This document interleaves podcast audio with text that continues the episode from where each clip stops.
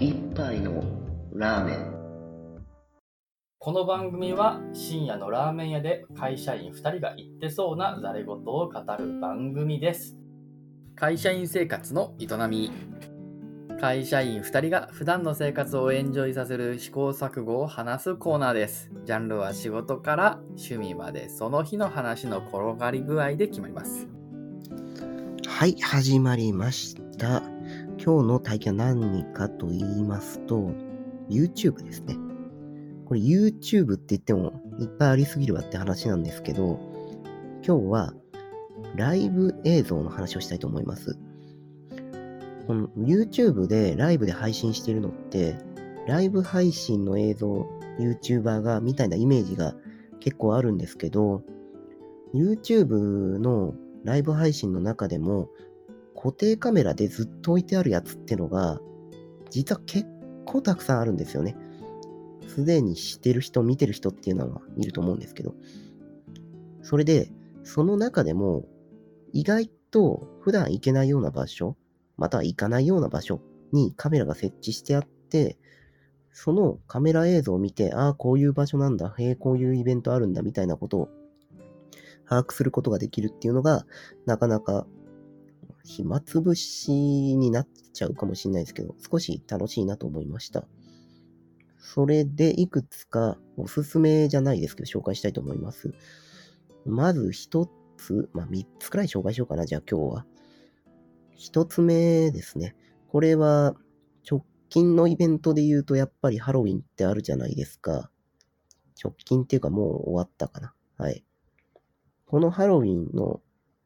一番盛り上がってるとこってどこでしょうっていうと、やっぱ渋谷じゃないですか。その渋谷のライブ映像って、特にスクランブル交差点のあたりのところって、24時間四六日見ることができるんですよ。このライブ映像って音声はないんですけど、見てるだけでも結構情報量あるじゃないですか。特にハロウィンのイベントの場合って、やっぱり今年もハロウィンゼロっていうわけじゃないですよね。それで出かけてる人とかを、あ、やっぱり今年も渋谷やってる人いるんだなとか、そもそも土曜日と日曜日ってどっちの人の出の方が多いんだろうっていうのは、まあ、少しコロナ落ち着いてきたんで気になってみたりとかはしてますね。まあ、そうなると、うん、少しね、うん、ちょっとだけ楽しくもなるわけですよ。やっぱり、イベントって、なんかイベントやってる様子っていうのをただ見るだけっていうのも意外とね、その時の熱気っていうのは少しは伝わってくるもんなんですよね。まあ本当はね、コロナとか全然なくて、ああ、なんか騒いでるなみたいな感じので、うん、普通に楽しめればいいんですけどね。はい。っていうのが一つ目。なので、何、ハロウィンに限らず、うん、人手の多いようなイベントで、コロナじゃない時とかは、昔はですね、楽しんでましたね、そういうのを見て。熱気を感じるっていう感じで。じゃあ次ですね。二つ目。これは打って変わって静かな場所ですね。宇宙ですね。この宇宙の映像っていうのがずっと垂れ流しにされてるっていうのがあるんですね。だけどこれ結構、日本語での検索で探してもおそらく出てこないんですけど、宇宙っていうのは I ISS、あの国際宇宙ステーションとかああいうところのから見える映像。結構ね、紛らわしいのがね、これ本当に生中継してるのかとかっていうのがあったりするんですよ。ライブって書いてあるんだけど、実は5時間6時間っていうか、もうちょっと長いスパンの映像をただぐるぐる繰り返しで再生してあるだけっていうまがいもののライブ映像もあるんで、そこら辺は説明欄を見て見極めてください。でもね、宇宙の映像をもう騙されたっていいかなって思うんですけど、仮にそれがまがいもののやつだったとしてもね、宇宙の映像っていうのを、あ今こんな感じで地球って動いてんだなって、ふと夜にね、物思いにふけりながら見るっていうのも、これまた楽しい、楽しみ方、ライブ映像の楽しみ方、醍醐味の一つかなと思いますね。静かな場所っていうと、宇宙に行く必要はなくて、例えば普段人が来てるような観光地のところ、うん、売店なのかな？その観光名所の食堂とかお土産屋みたいなところにライブカメラが仕掛けてあるようなパターンもあって、そういうところだと、店内が真っ暗になってて、もう店じまいしてるのになぜかカメラはやっぱり24時間見えるんですよね。不思議というか消すのがめんどくさいのかな、もう。それね、うん、普段絶対見れないじゃないですか。だって観光地もクロージングした後でどんな感じになってるのっていうので。っていうので、楽しむっていうのは一つありますね。静寂を楽しむというか、ありえない空間で非日常を感じるっていう感じですかね。そうすると、普段の自分の悩みも少しはちっぽけに感じるんじゃないんでしょうかと。はい。では次ですね。次はですね、これ、どうしようかな。もう一つ先に言うとすると、うん。やっぱり静かな場所になっちゃうんですけど、お寺です。お寺なんですよね。これ、公開されてる、いや、結構意外に重いかもしれないですけど、お寺の境内の一番大きな、うん、仏像が置いてあるところ、本本殿みたいなところが、そのままライブで垂れ流しに流しているようなお寺も存在します。そういうところはね、普段お寺って行かない人たちにとっては、やっぱり非日常になるし、そうじゃなくて、結構観光、あ、これまたやっぱり夜見るって話になるんですけど、観光地とかになってると、そもそも、その本殿のところも、やっぱり人がたくさん溢れたりとかするケースもあるじゃないですか。そうじゃなくて、やっぱりクロージングしてもお寺見えなくなってる状態なのに、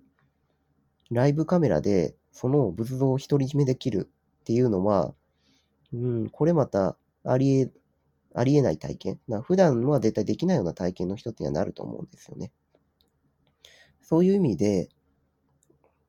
結局これさっきと同じパターンのかもしれないですけど、閉まっちゃった後のどこかしらの施設のライブカメラっていうことなのかな。うん。あと、屋内なので、仏、うん、仏像はちゃんと見えるんですよね。本殿はちゃんと明かりがついてて、仏像も見ることができる。はい。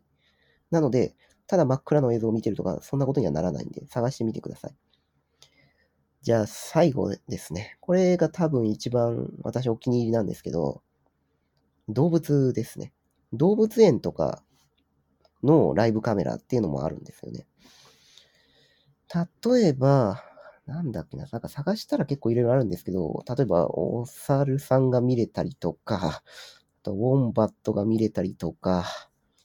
ちょっと変わった動物とかね。やっぱり今までの話って、最初の人のイベントの話を除くと、結構性的な話、性的ってのは静かな場所ってことね。動的性的で動かないもの、無生物の場所だったんだけど、動物、今、この瞬間、動いてる、生きてるものっていうのを映像を通じて生で見るっていうのは、うん、なんか楽しいんですよね、不思議と。というか、やっぱり動物って癒されるじゃないですか、見てると。でね、今日見かけたやつ、あの今まで全然探してなかったタイプの動物のやつで見かけたのが、猫カフェみたいなところ。猫めっちゃいっぱい飼ってるとこあって、そこのライブカメラ見れるんですよ。これね、名前、全部名前忘れちゃったから、いろいろ検索してみてください。うん、一番その猫カフェっぽいところの生配信の映像が良かったですね。やっぱり、動物っ園のライブカメラって微妙な位置に置いてあったりするんですよね。だから、映像がなんか、うまいとこ見えないみたいな、こう、物を隠れて、あ、行っちゃったみたいな感じで、うまいとこ見れないって話があるんですけど、猫カフェの場合って、そもそも猫たくさんいるし、結構スペース的にも、お客さんが猫見やすいようにって、見晴らしいいような感じにしてるとこじゃないですか。なので、ライブカメラが置いてあるところからでも、割と猫しっかり見えるんですよね。なので、癒されますね。ということで、最後は、猫カフェっぽいところ、猫を集団で飼育しているような施設のライブカメラを、ちょっと元気がない時とかに見ると、気分が回復しますよっていう話です。あと一つ驚いたのは、その猫カフェのライブ映像に対して、その運営元に対してスパチャしてる人がいて、あ、すげえなって思う。つまり、ライブ映像にスパチャできるくらい、うん、癒されるっていうのは確かになんとなく見ててわかりました。はい、以上です。